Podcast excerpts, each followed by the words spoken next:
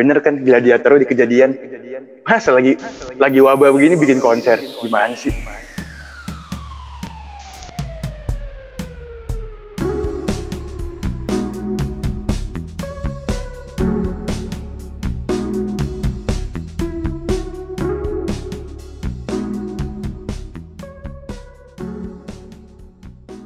Ya, selamat malam semuanya. Assalamualaikum, Om Swastiastu, Namo Buddhaya. Salam salam salam Halo semua. Gimana kabarnya? Alhamdulillah. Mungkin untuk beberapa yang baru mendengarkan podcast ini, padahal kita udah punya podcast sebelumnya. Perkenalin, kita di sini ada bertiga. Mungkin gua dulu yang pertama. Nama gua Berry dari warga masyarakat Depok. Mungkin yang lain boleh? gue Boris dari Aliansi Masyarakat Pekayun Bekasi Selatan Gua Rayhan Hidayat dari Tangerang. Jadi banyak yang ternyata banyak yang ini juga banyak yang kemarin tuh banyak request juga tuh, ya kan? Hmm, Kawan pendengar eh, teman-teman gua Oke. dia banyak yang request lah. Ada yang bahas ini, bahas ini segala macam. Tapi kurang lebih kebanyakan covid sih, Covid. masalah covid. Nah mungkin ya kita belum bisa bahas itu sekarang gitu loh, karena kan masalah covid ini masih terus berlanjut dan makin runyam gitu.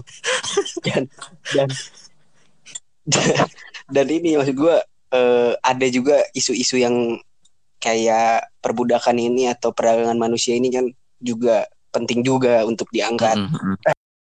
Scrolling di sosial media dan juga berita-berita kan lagi muncul banget nih, lagi in banget masa perbudakan. Yes. Jadi kalau kita tahu sempet rame di awalnya sih di YouTube ya. Di YouTube itu sama seorang youtuber namanya Hansol di salah satu uh, channel dia ngomongin bahwa ada perbudakan di kapal yang berbendera Tiongkok atau Cina Mhm. di mana perbudakannya itu menyangkut warga negara Indonesia pekerja. Nah, dugaannya adalah mereka itu dipekerjakan itu diperlakukan seperti dalam tanda kutip budak. Hmm. Dugaannya. Lalu pun ada video yang memperlihatkan bahwa jasad kawan-kawan atau para pekerja yang meninggal di atas kapal ini dilarungin ke laut gitu aja Hmm. dan banyak banyak netizen segala macam yang pu- punya amarah tersendiri dan bilang bahwa itu nggak manusiawi itu perbudakan itu di mana nih apa namanya andil Indonesia ataupun bahkan ada yang ngomong kok bisa sampai kejadian di warga negara Indonesia Hmm. Emang parah banget sih itu. nah, nah, gua gua nggak nggak nggak nggak ini sih nggak nggak habis pikir tapi mungkin kawan-kawan mungkin Boris atau lu ya punya berita apa info lain tentang berita ini gue suka dari itu sih. Mungkin sebelum kita memulai kepada tahap analisis mungkin Dayat bisa memberitahukan dulu nih mewartakan bagaimana kronologinya ya. Oh, oke ya. Tahu lu ya teh? Jadi soal kronologi lebih baik Boris lah.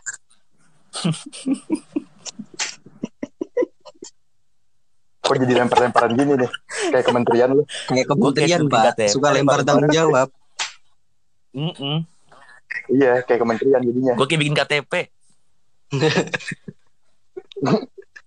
gimana nih kronologinya cerahkan aku dong tuan Eh, sebelum sebelum kita memulai pada kronologi, kalau dari gue pribadi gue ingin eh, menyampaikan bela sungkawa yang besar terhadap keluarga Oh, iya. korban. Iya. Gitu. ya kami bertiga lah ya Ya, ya kita bertiga juga podcast ini juga eh, untuk mengucapkan bela sungkawa lah yang besar. Ini kejadian tragis juga dan memalukan. Hmm. sebenarnya. Kenapa bisa terjadi Hmm. seperti ini? Gitu. Karena ini karena ini bukan hanya eh, like kayak kejahatan biasa, bukan kayak dayat ngegebukin Hmm. Berry, ya kan? Bukan kayak gue nyopet di Berry, tapi di sini ada tanggung jawab, Hmm. ya kan? Ada tanggung jawab, ada tanggung jawab, ada hak asasi Hmm. manusia di sini, gitu. Jadi ini peristiwa yang sangat tragis. Nah, gue pengen eh, dari kronologi, pertama gue gue ceritain dulu ya awalnya. Nah, jadi eh, ABK ABK ini teman-teman ABK ini dia itu disalurin sama suatu agen PT lah Ah, agen kita bilang agen aja lah. Kalau misalnya dibilang PT terlalu Oke. keren kayaknya. Gue juga gak suka nih hmm, PT hmm. agen aja lah ya kan? Nah dia ini disalurkan oleh agen tersebut untuk menjadi ABK dalam kurung buruh migran di kapal di kapal eh, penangkapan ikan penangkap ikan dari oke Cina gitu bernama Looking Yuan Yu Oke. 623 Tuh kan, Itu- sebut namanya. Itu yang looking, Looking. ya, looking ya. sebut aja ini kapal Looking Iya, yang Looking Hmm. Terus ada juga soalnya yang longsing. Iya, iya. Banyak sebenarnya katanya. oh ada oh ada juga Berarti yang emang Looking ya banyak. gue gue baca berarti emang banyak nih masalah masalah gila ini Mhm, Iya kan? Kita masuk ke kronologis jadi tingkat cerita disalurkanlah eh tenaga kerja tersebut ke dalam kapal Looking Hmm. itu ya kan nah eh, ada penekanan ada ada ada taken kontrak sejumlah eh, gajinya itu 300 US dollar Mhm. bulan Kira-kira dapat tuh, Mas? untuk bekerja kira-kira sekitar mungkin berapa ya kalau kurs sekarang mungkin 4 Oke. jutaan lah kali ya UMR Kerawang lah ya. 4 juta sekian ya iya Umar Lu serius dong, itu kan dihitung dong, jangan gitulah. Enggak emang emang segitu kira-kira. iya Oke, oke. Ya udah.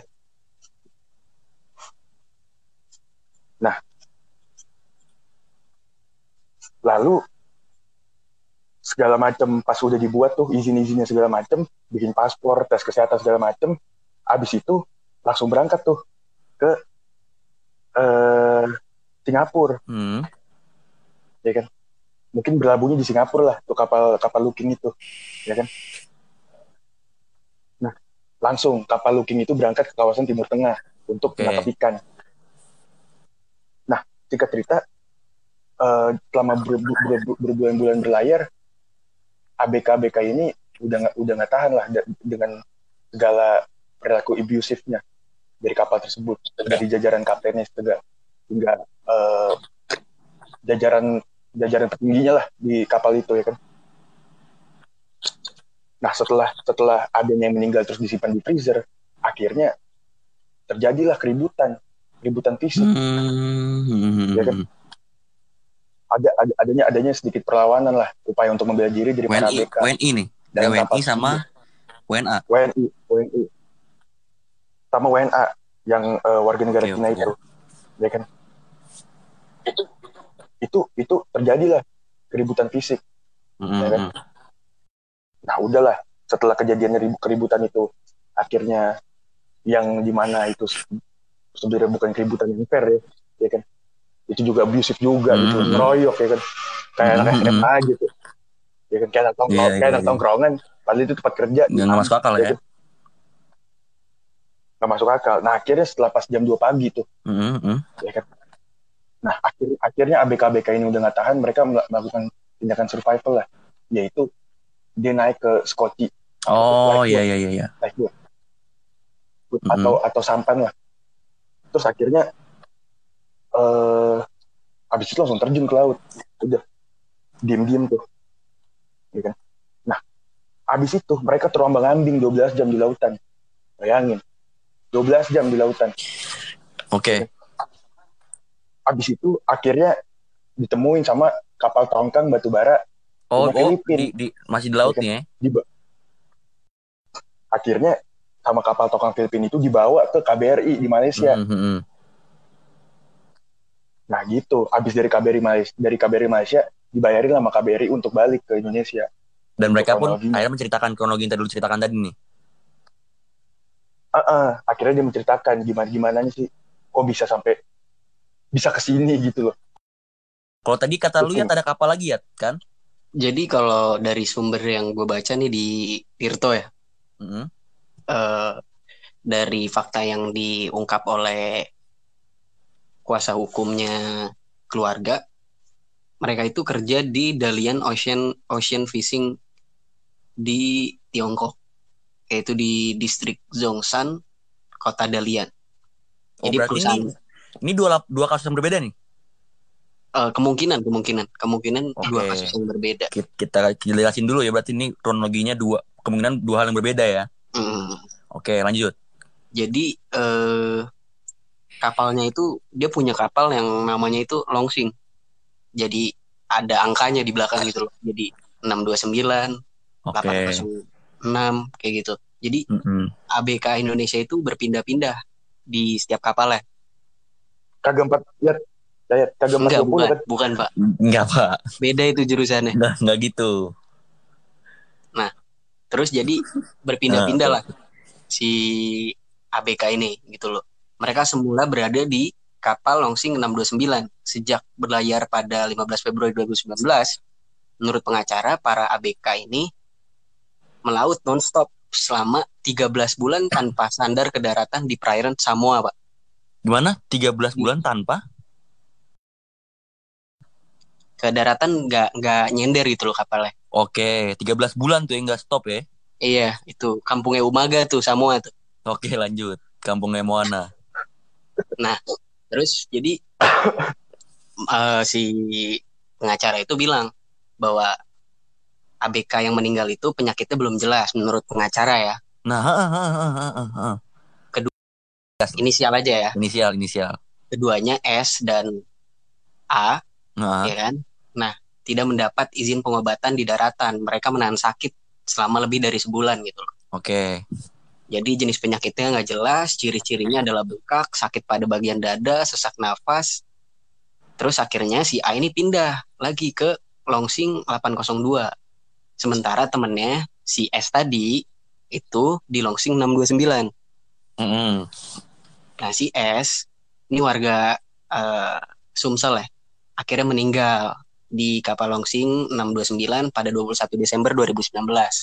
Kemudian menyusul meninggal M di Longsing eh, eh, A, sorry sorry A di Longsing 802 pada 27 Desember. Kedua jasad ABK dilarung ke laut atau yang dalam bahasa Inggrisnya burial at sea gitu.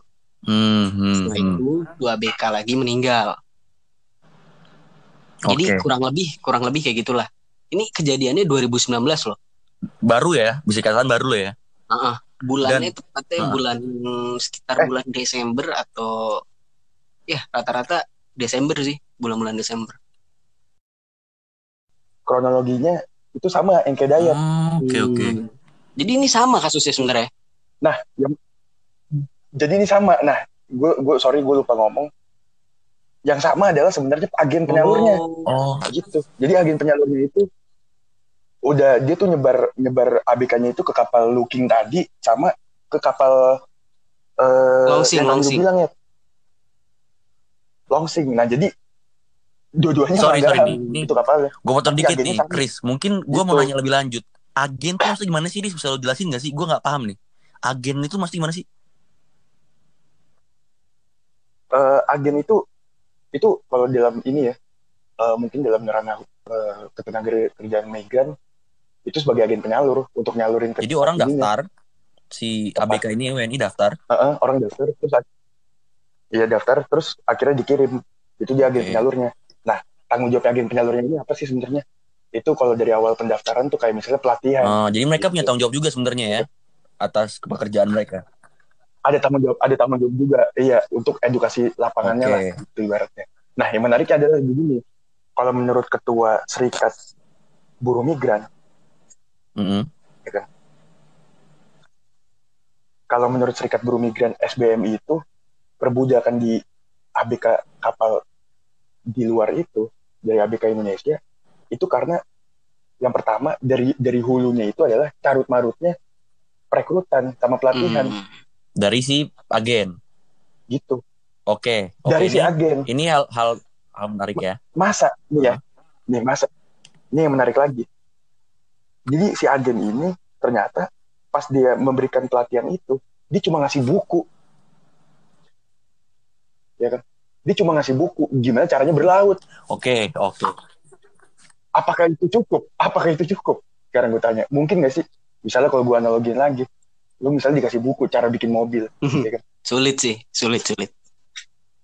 sulit kan lu lu lu lu lu, lu disuruh lu abis itu dikirim lah ke, par- ke pabrik Mercy di Jerman misalnya kalau kagak lu dibego-begoin kan Hmm. Oke, oke. gitu loh susah harus banyak Oke. harus banyak praktik Ini gua potong sedikit nih. Gitu. Tadi kita udah ngomongin tentang kronologi masalah yang ada. Terus kita udah ngomong tanggung jawab agen dan realitasnya. Ternyata dia cuma dikasih buku.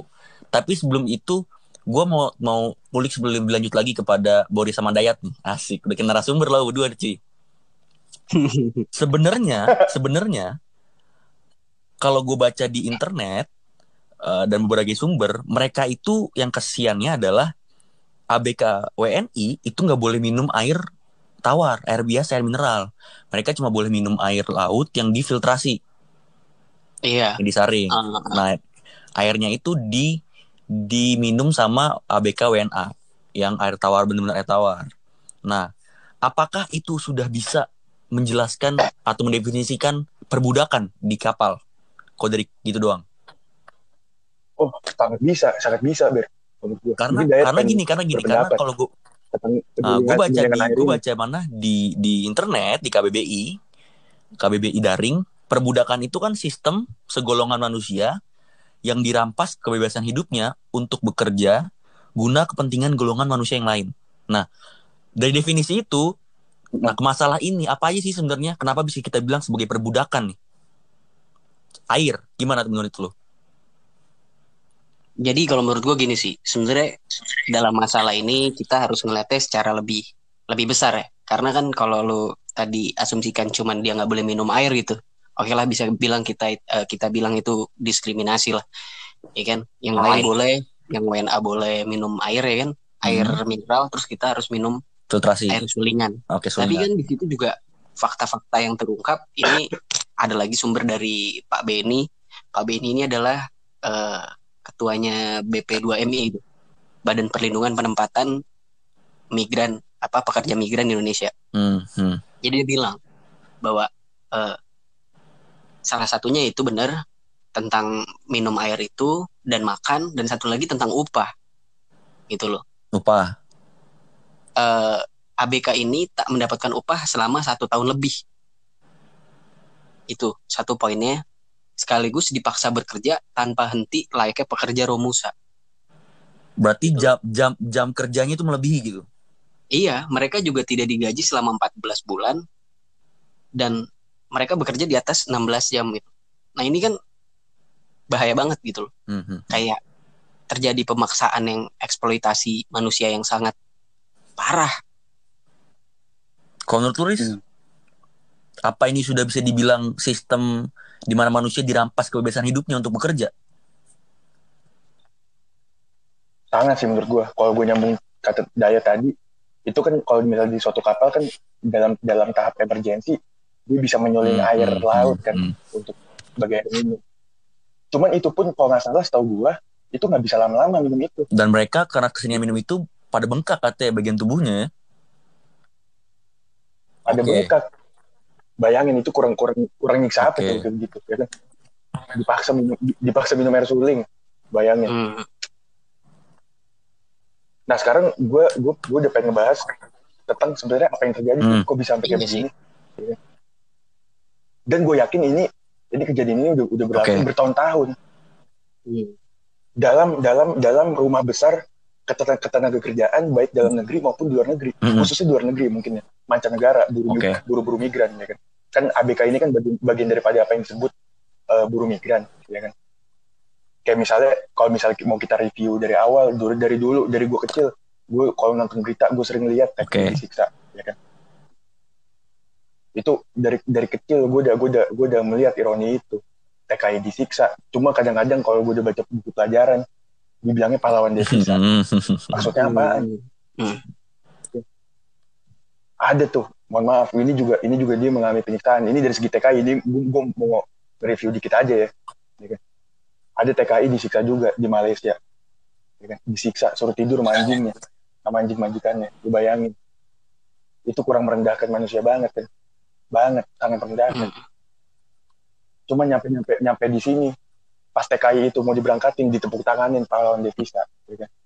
tepuk tangan semua pahlawan devisa mau berangkat pas pulang pas sudah bonyok siapa Ya kan? semuanya pada tiarap Ya kan? Mohon maaf gue udah emosi jadi Tenang. ya kan? Iya, Udah buka puasa slow. kenyataannya kenyataannya Heeh. kenyataannya begitu kok Heeh, iya kan kenyataannya begitu gitu pun katakanlah kalau misalnya ini dalam bulan puasa bulan puasa yang suci ini catatlah dosa saya dosa saya dalam marah-marah ini catat karena ini sangat melanggar bos sangat melanggar sangat melanggar HAM Nah, itu itu dari itu kalau TKI. dari TKI kan? itu dari TKI tapi itu ntar mungkin bisa kita bahas di podcast selanjutnya cuman kalau masalah Heeh. buruh migran ini pertama gue mau ngomong tentang eh, Hmm. dalam ego sektoral ego sektoral dalam lembaga negara ya kan? ternyata Hmm. ya kan ya ternyata eh yang lucu adalah kenapa tadi si bilang si serikat buruh migran itu bisa ngomong carut marut dari hulu sampai hilir karena dari bagian perizinan nih ini uniknya nih ya tercatat kalau menurut FMDI itu perizinan sampai lima pintu Untuk apa nih maksudnya perizinan apa nih? oke jadi eh, perizinan tersebut dari agen penyalur ke Kementerian. eh, badan-badan tersebut ada lima ada Oke. Ah, ah. Pertama ada Oke. Kementerian Perhubungan terus ada yang kedua bisa lewat Hmm. Kementerian Tenaga Kerja terus yang ketiga bisa Badan Penempatan dan Perlindungan TKI Mm, mm, mm, mm. yang keempat bisa lewat Pemda Oh. yang kelima itu bisa mandiri ini nggak jelas banget itu bisa mandiri terus yang keempat itu buat yang keempat Oke, itu buat jadi apa ini kayak apa ya? Kasar katanya mungkin sindirannya kan universitas aja udah punya Iya. SSO ya, single sign on gitu, satu pintu. Kok untuk hal yang kayak gini mereka Iya. pintunya rame banget. Iya, karena kalau misal kita analogikan lebih ke sederhana ya, Ber. Sekarang kayak lu mau bikin SIM, ya kan? Lu pengen bikin SIM motor. Cuma lu disuruh ke lima, lu bisa milih antara lima orang atau lima badan. Lu bisa ke polisi, ya kan? Lu bisa ke Hansip, Ah, jadinya nggak jelas ya. Oke. lu bisa ke satpam, lu bisa ke wali kota, terus lu bisa mandiri, terus lu mau milih yang mana? Gue tanya, gue tanya sekarang Gue aja, lu mau milih yang mana? Mandiri aja sih gue. mandiri kok. Lu mandiri. Kalau gue sih, kalau gue sih cenderung gue pengen Kenapa tuh? Ya ada Oke, tersendiri Oke. lah. Ya? Kalau gue Loh, Hmm, bisa kan? hmm. Lo bisa kan? bisa. Boleh, boleh. Jangan, jangan, lu, lu, lu, lu berdua jadi ngadek Iya, gue dong. oke. Orang bisa kok. Iya, iya. Lah, kenyataannya ini. Ini kenyataan. Eh, Bisa sepakat, lima, bisa lima pintu. Enggak, kebet, ke- kebet- kebetulan gue ngomong Nah, kenapa, gue kenapa pengen di diri sendiri karena gue Hansip.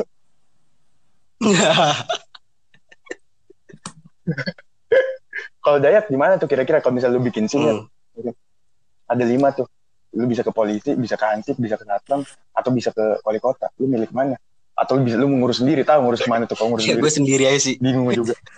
Iya, kita Soalnya lama, Lu yang lain kan lama gitu loh. Ya, ya, Harus ya, sibuk ya, lah si ini bapaknya. Yakin lu kagak ya, ya, lu yakin kagak mau nur, kagak mau ngurus ke pas satpam? Enggak. Yakin lu? Enggak dah. Ayo.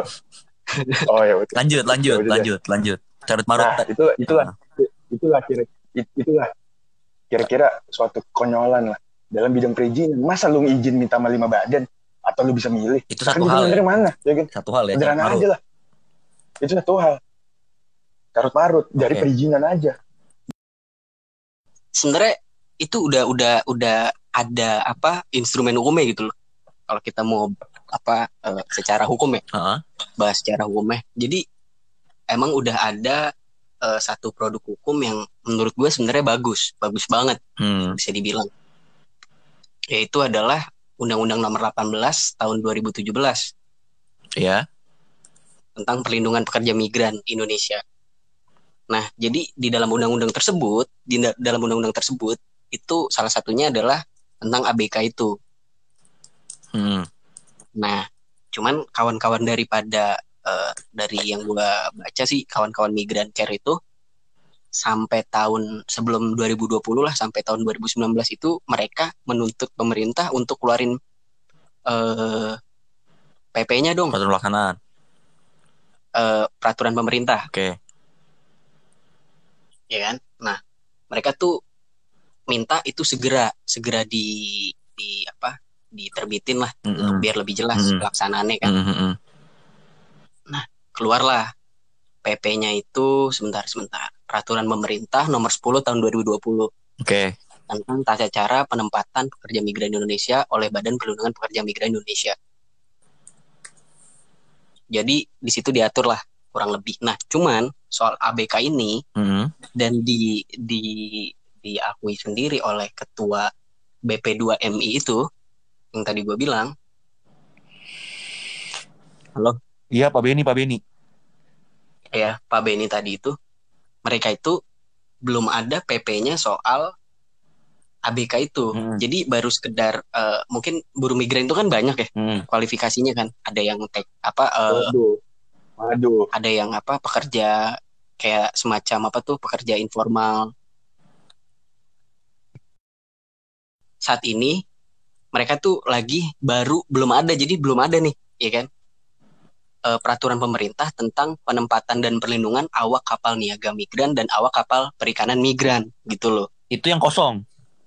Itu yang kosong selama ini dari undang-undang itu diketok tahun 2017 berarti ya. Ya. Tadi undang-undangnya kan sampai 2020 ya kan. Heeh. Itu belum ada. Yang Berarti yang ngomongin tentang perlindungan yang perikanan. Hmm. Iya, ABK kapal. Gitu loh yang khusus, yang lebih khusus. Oke. ABK kapal. Dari banyaknya Ini- pekerjaan ya. Nah ya ini ini ini bahayanya gitu loh. Berarti kan selama ini dari rentang itu undang-undang diundangkan sampai ada kasus ini 2019 atau sampai hari ini 2020 ya kan Hmm. nggak ada PP-nya. Nah itu Hmm. satu, itu satu. Oke. Terus juga soal tadi kan perizinan ya. Mm-mm. Nah, gue nggak tahu apa ini berimplikasi juga ya, berimplikasi juga ya. Eh, soalnya ada peraturan menteri eh, Kemenaker Kem- eh, Kementerian Tenaga Kerja. Mm-mm. Jadi gue sempat baca lah peraturan menteri itu yang banyak banget lah, ya kan. Salah satunya adalah emang mereka mau buat itu perizinan itu jadi eh, satu pintu gitu loh. Mm-mm. Apa tadi? Single sign, single bahasanya sign on gue- kan bahasnya lah ya. Ya, single sign on. Ya Kalau kan? kalau di universitas tuh. Nah cuman cuman sayangnya itu kalau gua cari lagi di 19 eh, dari eh, harian Tempo ini jadi emang Kemen Kemenaker Trans itu mendesak pemerintah daerah gitu loh karena undang-undang tentang perlindungan eh, buruh migran yang tadi itu itu jadi perlindungan itu diberatkan kepada pemerintah bukan ter eh, kepada swasta aja gitu loh Hmm, hmm. Selaku penyalurnya, Tapi tapi juga pemerintah. Kenapa ke Pemda? Nah, Pemda itu juga bagian. Oke, jadi bu- jadi bukan pusat ya. Jadi antara pusat dan daerah itu emang ada porsi-porsinya, gitu loh. Oke, punya porsi tersendiri. Nah. Heeh, Nah, si Kemenaker Trans itu dia punya eh, suatu program lah, istilahnya tuh gue lupa namanya apa. Jadi kayak buat dong satu pintu, ya kan? Hmm, Cuman itu baru terjadi di beberapa daerah aja, hmm. Belum belum belum rata jadinya, bukan belum ada, belum merata, belum merata. Perlu dilihat lagi sih sebenarnya apakah udah ada perizinannya atau enggak. Tapi yang yang mungkin bisa gua katakan di sini adalah kemungkinan juga kesalahan terbesarnya adalah di agen penyalur itu yang ternyata menurut fakta yang disampaikan oleh kepolisiannya itu bodong, Heeh. nggak ada izinnya. Hmm. Cuman gue pengen nyorotin pertama gini sih. Gue pengen memberikan komentar dulu nih ya. Gimana gue? Yang menarik adalah pas bagian eh, dalam rentang undang-undang dan gak adanya PP itu kalau gue tinjau dari ilmu undang-undangan itu gak ada asas gak terdapat asas dapat dilaksanakan Karena gitu loh. Karena ini ini kan Indonesia kan negara hukum. Artinya segala tindakan apa pun itu harus untuk dilindungi. At- at- untuk Atau- atau dilindungi. untuk Jadi untuk status hukumnya biar biar biar sahih. Iya. Lah kalau misalnya belum ada PP-nya tentang buruh migran ABK kapal, lah berarti nggak bisa ngirimin ngirimin dulu dong. Logikanya kan gitu. Kok bisa nggak ada PP-nya tapi tiba-tiba ngirimin? Wah kacau dong berarti, Mm-mm. ya kan? atau dong. mungkin Nggak ada PP, nggak ada dasar hukumnya, cuman nggak nggak ada nggak ada peraturan rincinya, Atau cuman mungkin- udah ngirimin banyak. atau mungkin Nah, ini gini Wis. Walaupun gak ada secara spesifik ABK kapal, mereka cuma dianggap buruh migran doang pekerja. Ngerti gak sih? Cuma dimasukin ke salah satu. Iya, mungkin mungkin mungkin bisa seperti itu. Mungkin. Jadi nggak secara spesifik gitu loh. Mereka dikiriminnya melalui payung hukum eh, untuk ABK kapal. gue lihat sih ya benar sebenarnya sebenarnya sama aja gitu loh ya kan Eh cuman harusnya kan ada PP-nya gitu Hmm, ya kan hmm, hmm. ya gitu kan Riz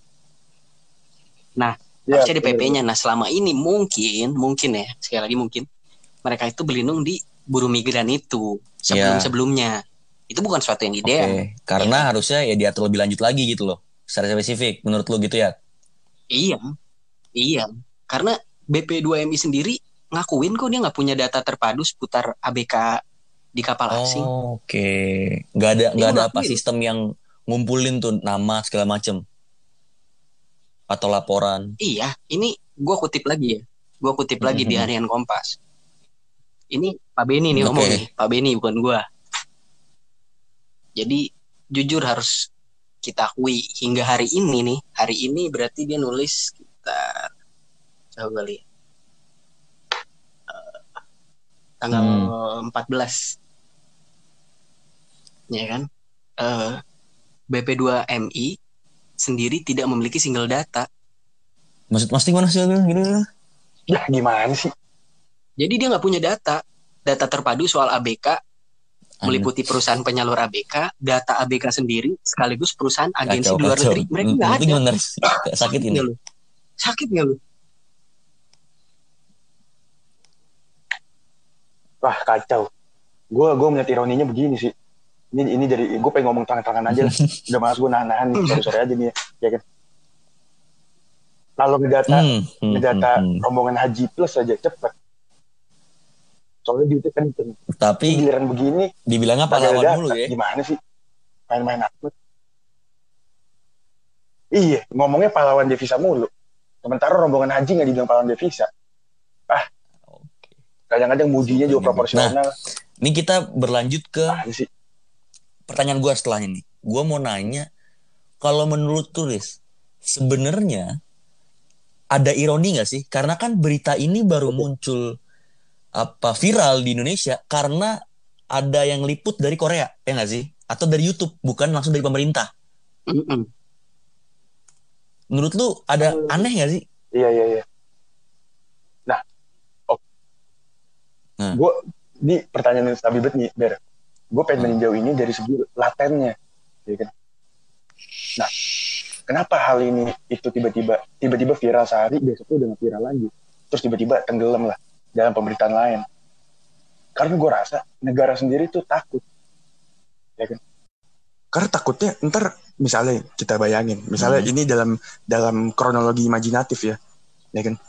Tiba-tiba Indonesia marah-marah lah, sebut aja ke Cina, ke Arab, ke Malaysia, Hmm. ya kan? Yang sering nyiksa TKI dah dan buruh migran, KBK juga. Lu bayangin responnya mereka kayak gimana? Ya udah deh, penyaluran Oh, buruh migran lo gua ribet gitu maksudnya. Mau apa lu? Iya, gue nggak Oke. mau pakai lu ah ribet, nggak bisa disiksa orang-orang lu. Akhirnya ribet. Negara negara takut Tapi di situ. kan, ah, Ancamannya begitu kalau gue lihat gitu loh. Jadi negara, jadi jadi gue melihatnya begini. Ujungnya jalan negara seperti tiarap dalam pelanggaran HAM terhadap buruh migran untuk kelancaran pemasukan pemasukan Devisa. eh, oke. da- eh, devisa. Tapi gitu yang gue lihat, Kalau gue gini, ya kan? poinnya adalah mau gimana pun kita itu atau negara itu nggak bisa gimana sih mengurangi resiko bahwa kawan-kawan atau teman-teman para pahlawan devisa ini dalam tanda kutip itu untuk disiksa atau diperlakukan tidak adil itu nggak bisa menurut gue resikonya nggak bisa kita, kita tutupin karena itu kan balik kepada mereka mereka yang apa ya mempekerjakan mereka ya nggak sih tapi yang harusnya bisa dilakukan sama pemerintah adalah Iya. gimana caranya mereka itu dilindungin hukum atau tanggung, pemerintah punya tanggung jawab yang besar Nah, mungkin punya data makanya. segala macem Mm-mm. Nah sekarang kita ngomong kayak gini deh. eh kan apa pemerintah itu harus to protect, to fulfill, to respect gitu loh terhadap hak asasi Hmm. manusia lah, ya kan. Nah, menurut gue sih kayak ada istilahnya pembiaran gitu loh. Kenapa sih lu nggak buat PP Ah. secepat mungkin gitu loh? Kenapa lu nggak buat produk hukum lah? Kayak bener kata lu, kita harus melindunginya dengan misalnya dengan apa prosedur-prosedur hukum Oke. yang mumpuni gitu loh. Terus kalau ternyata di belakangnya itu semua cuman masalah ego sektoral, cuman masalah apa eh ya ego sektoral atau apa pun itulah yang Halo? menurut gua nggak nggak sebanding sama nyawa-nyawa. gue ini gue boleh masuk ya jadi gue bisa bil Heeh. Tapi pandangan Kalau lu ngeliatnya Gar? gini, dong pandangan. Uh, untuk masalah Gimana, perbudakan ini ya apa BK kapal. Gue ngeliatnya yang ironi adalah hal ini baru up bukan oleh pemerintah yang harus punya tanggung jawab terhadap warga negaranya tapi oleh media negara lain ataupun negara lain ngerti gak sih? Bahkan dari youtuber. Itu it, itu itu pertama. Itu Iya, pertama YouTuber itu lagi. pertama yang menurut gue YouTube, kedua bro. sedihnya lagi adalah dan gue baru tahu bahwa dari Luris dan juga dari lu ya bahwa ini nggak ada payung hukum yang mumpuni bagi ABK kapal gitu loh. Padahal mereka-mereka ini banyak sebenarnya. Yang ketiga, Iya. ya, ah, yang ketiga, yang ketiga, Hmm, gua ngerti, pemerintah ngerti. ini seakan-akan kayak ngeliat kayak gini, kayak ngelihat anak kecil disentil sama preman, ngerti gak sih lu?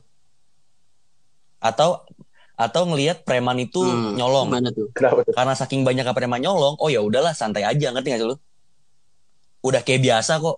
Masyarakat Hmm. apa Hmm. nggak usah di nggak usah digembur nggak usah di viral viralin atau nggak usah di ngomongin ke masyarakat ya udah masyarakat juga nggak usah apa nggak bakal nggak ngapa-ngapa padahal itu adalah suatu apa-apa ngerti gak sih lu mau itu hal yang biasa atau mau itu hal yang Mm-mm. kayaknya nggak terlalu berefek sama kita yang bukan ABK itu juga perlu tetap diperhatikan gitu loh mau itu perkara preman nyentilnya Mm. anak kecil ya itu tetap aja gitu nyentil ngerti gak sih lu mau dia nonjok a- kucing atau ayam Mm-mm. Seenggaknya kan harus harus apa ya? Cuman berarti begini sih Ber. Berarti kalau misalnya gue Hmm. dapat lagi nih dari narasi lu, ya kan? Gue berpikiran bahwa bahkan jangan-jangan dari dari dari dari dari perenungan yang lebih dalam, apa jangan-jangan sebenarnya itu sebelum perbudakan oleh eh, negara-negara luar terhadap para ABK ini dari Cina ini, dari kapal Cina ini, jangan-jangan ABK ini udah diperbudak duluan sama negara. Mungkin nggak seperti itu? Kalau dari sikap Ya mungkin begini. mungkin definisi pemerintah ini udah memperbudak duluan ada dengan cara tidak memperhatikan. Kalau dengan itu gue bisa bilang, kok definisi kok definisi perbudakannya Iya. itu ya tidak memperhatikan, nggak peduli. Ya bisa gue bilang. Sepakat gue.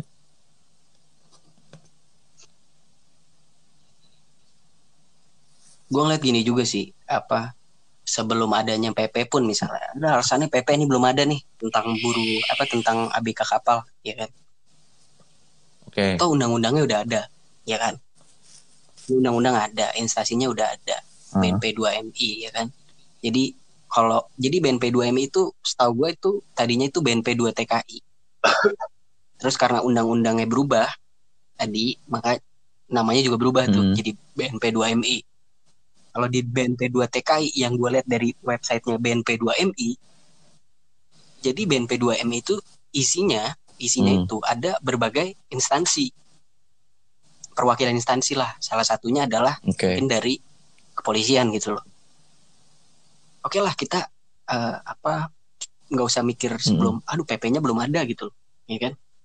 Ya ditindak aja Ba- berapa banyak sih maksudnya eh, perusahaan-perusahaan penyalur ini, ya kan? Emang nggak bisa dilacak gitu? Kan karena ini pintunya, pintu awal. Mereka- mereka orang dulu. keluar gitu loh. Orang pasti daftar dari si penyalur ini kan. Oh iya, perlu gue tambahin ya. Kan juga udah ada tindak pidana perdagangan orang, ya kan? Sebenarnya Heeh.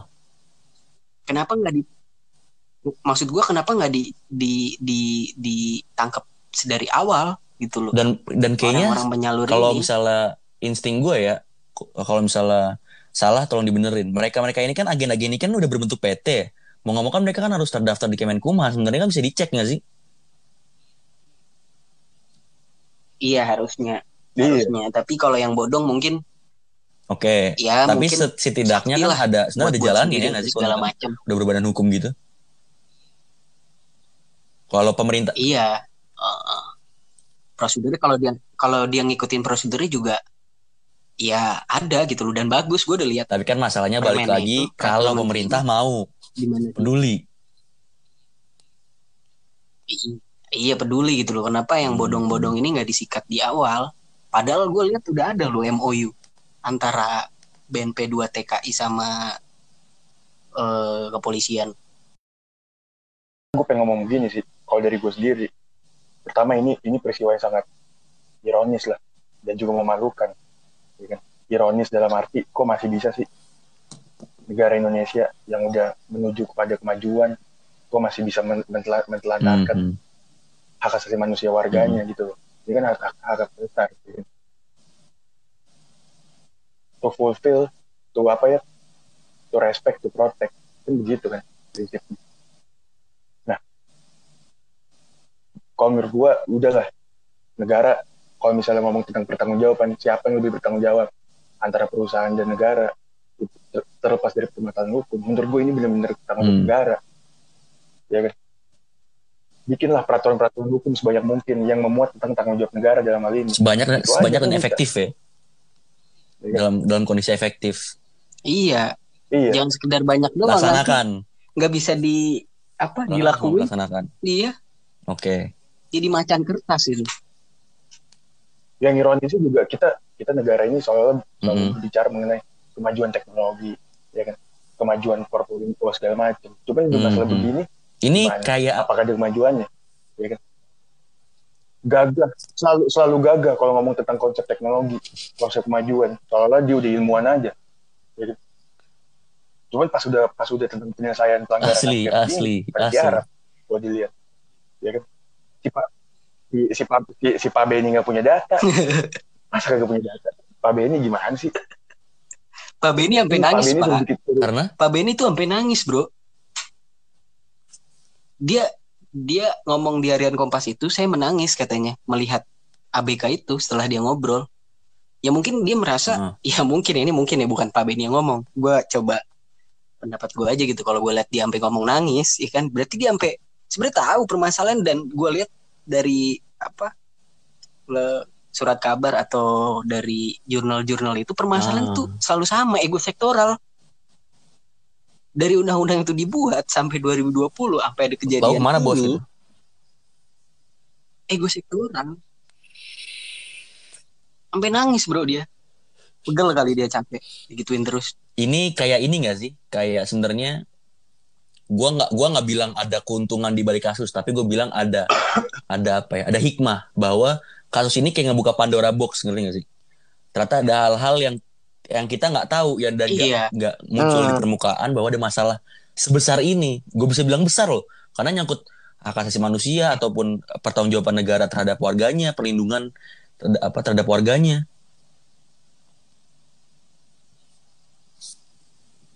bener bener bener banget kayak gitu gue nemu satu Hadir lagi. ibaratnya analogi lagi nih gue hadir lagi gimana nih. gimana? ah hadir lagi ini kan udah mau lebaran ya. Ah. atau lagi lebaran atau lagi natal lah ya kan. Lu biasa ngasih parcel. Kan bisa ada, ucapannya tuh ya kan. Ah. lu bayangin lu cuma ngasih kartu ucapannya doang Cuma- tapi ada parcelnya omong kosong. Gitu. omong kosong jadinya ya. Kurang aja. Omong kosong doang. Iya mana mana ma- Kalau sekarang mana kastengel hampers ya, hampers. mana kue cuma ngasih kartu doang. Iya mana kopi sliternya kunyuk lu ah. Angpa, cuma kartu ada. doang ngasihnya enak aja ya? Tadi kayak lu mau ngomong apa ya? ibaratnya. ampaunya kagak ada Ada ada hal menarik lagi nih dari uh, carut marut permasalahan ABK ini? Apa? Coba. ada lagi bro jadi iya gue masih Oke. mengacu pada jurnal tersebut ya. Jadi sebenarnya nih, sebenarnya nih eh, ada satu Hmm. undang-undang yang menurut gue bagus. Cuman tempe dalam bukan gue mengecilkan tempe sekali lagi. Maksudnya rada lembek lah. Oh enggak, lu, lu, lu mengecilkan tempe bos di sini. Lu mengecilkan tempe. Lu mengecilkan tempe. Orang lebih orang lebih orang lebih lebih lembek risol. Lu kok ngomong tempe enak aja lu. Jadi Gue sebagai gue sebagai di persatuan tempe. Indonesia. Jadi ada gua undang-undang. Gue tuntut lu. Oke. Jadi undang-undang ini bagus menurut gue. Cuman dalam pelaksanaannya ini kurang lah, kurang baik. Ini kan sebenarnya sayang banget gitu loh maksud gue bisa di bisa digunakan sebenarnya untuk pembukaan lapangan kerja di sini gitu loh. Jadi tadi ini Riz kalau kita boleh dan lihat kalau kita boleh callback ya kan. Kita tadi udah ngomongin kronologi ya gak? Mm-mm. Kita udah ngomongin tentang bagaimana kondisi si ABK maupun kondisi dari BN apa tuh, P2TI tadi ya. BNP 2MI. BNP 2MI. Kita udah ngomongin tentang patut nggak sih mereka itu dibilang eh patut nggak tindakan-tindakan itu adalah kita katakan sebagai tindakan-tindakan perbudakan dan berbagai hal lah contohnya dari carut marut hulu ke hilir salah satunya adalah pintu ada lima pintu untuk masalah ya, imigran eh, buruh migran sorry lalu ada juga undang-undang dan juga PP yang sepertinya kurang efektif karena karena adanya kosong hukum bagi mereka yang ABK kapal. Lalu adanya juga kurang efektifnya undang-undang, salah satunya undang-undang 45 tahun 2009 ya nggak ya? Mm -mm. Kalau menurut lu, ini sebagai penutup dan juga sebagai apa? Punchline lah. Mungkin dari siapa nih? Boris atau Dayat duluan terserah. Boris apa dulu ya, Boris. Ya, apa kesimpulan dari lu pertama? Yang kedua, hmm. gue pengen minta sindiran atau apa ya kritik apa lu terhadap pemerintah maupun terhadap masyarakatnya atau terhadap objek ABK-nya, uh, oknum-oknumnya. Lalu menurut lu solusinya apaan itu? Hmm, Sederhana. Oke. Okay. Pertama begini, pertama negara harus turun langsung untuk menjamin perlindungan HAM bagi buruh migran itu pasti. Dengan cara apa? Pertama dengan cara kalau menurut gua penyeder penyederhanaan izin, ya kan? Oke. Okay. Tadi lima kamar eh tadi lima pintu sekarang jadiin satu pintu lah kok bisa sampai jadi lima pintu gitu itu kan benar-benar gak efektif hmm. ada tumpang tinggi gimana nggak terjadi ego sektoral kalau minta izinnya bisa sampai lima lembaga kan begitu ya oke okay. Kan? nah terus yang kedua kalau menurut gue pemerintah sekarang udah harus lah memberikan uh, sosialisasi bagaimana jalan keluarnya bila terjadi pelanggaran hak asasi manusia di mancanegara bagi para pekerja buruh migran gitu menurut gue itu dulu yang paling penting lah oke okay. nah kalau misalnya dari segi sarkastik ya kan sesuai dengan judul podcast kita pada kali ini apa nggak miris ya kan? perbudakan mm-hmm. slavery ya kan oke okay. perbudakan masih terjadi dalam era motor listrik yang dilelang. Itu aja dan katanya di prank ya gak sih? Yang menang. Iya. ngiranya itu hadiah. Bos Aduh. lu udah hidup. Lu bukan lu bukan hidup di era motor bebek yang dilelang. Ya gitu. motor listrik tinggal dicas sudah bisa jalan tapi masih ada perbudakan Asli. apa nggak mirip tuh? Apa nggak mirip? Hmm. itu aja sih dari gue makanya kalau menurut gue udahlah para pendengar kita mikir lagi bersama-sama gimana caranya kita mengkritik lebih hebat lagi dengan lebih Lu ya kira-kira ya? Kalau gue ngelengkapin dari Boris deh. Jadi hmm. kalau menurut gue sih ini juga jadi agenda Kementerian Luar Negeri nih untuk berdiplomasi soal ini apa uh, pengaturan atau dengan konvensi atau perjanjian internasional hmm. mengenai ABK itu. Jadi selama ini ternyata setelah gue bicara atau ngobrol sedikit sama teman-teman HI Hukum Apa Internasional. Oke. Okay. Uh, makasih Resti udah ngasih tau gue. Jadi kurang lebih kayak gini. Uh, pengaturan tentang kapal ikan ini masih minim dan mungkin belum ada gitu loh. Tapi hmm. kapal niaga udah ada, udah lebih lebih mending lah kalau kapal niaga itu. Cuman kapal ikan ini masih terjadi kekosongan. Nah, ini bisa jadi bahan diplomasi ke depannya bagi Kementerian hmm. Luar Negeri. Hmm. Itu sih. Oke, kalau itu ya lu lihat. Apa? Kalau itu. Iya, kalau gue itu. Oke, kalau gue ini ya, gue melanjutkan Boris dan Dayat sih, asik template ya. Jadi kita lanjut lanjutan sih. Kalau kalau kalau menurut gue apa-apa. Jadi kan jadi kan ibaratnya kita tiga badan, ya kan. Ah. Jangan sampai jangan sampai kayak lima badan yang tadi kita udah Oke, okay. Iya, jadi kita tiga orang kan satu pintu ya.